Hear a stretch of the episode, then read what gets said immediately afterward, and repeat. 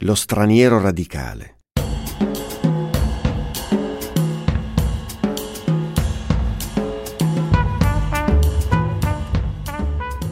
Quasi non ha nome. Il viso lungo, ossuto, il tronco carenato come una nave. Non ha patria, non ha famiglia. Morti giovani genitori, figli unici loro, figlio unico lui, cresciuto dai cugini.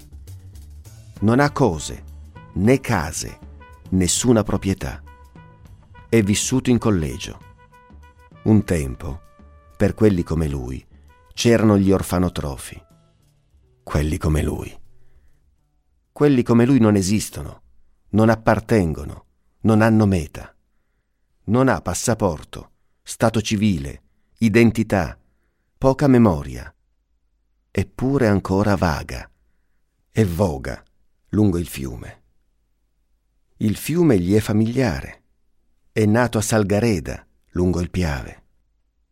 A sei anni si è innamorato del circo di Francia che ha fatto spettacolo fuori paese. Da allora si è pensato domatore, acrobata, clown, giocoliere.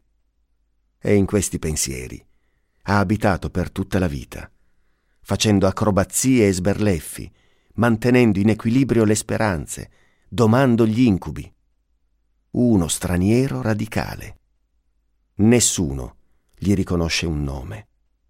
Chi può dire se l'hanno battezzato Giorgio, Emidio, Michele, Ivan, Roberto? Soltanto il cognome ricordano. Quasi. Il senza nome quasi. Il quasi vagabondo. Così come quasi arriva, quasi se ne va. Ogni tanto qualcuno gli offre da bere. Quasi.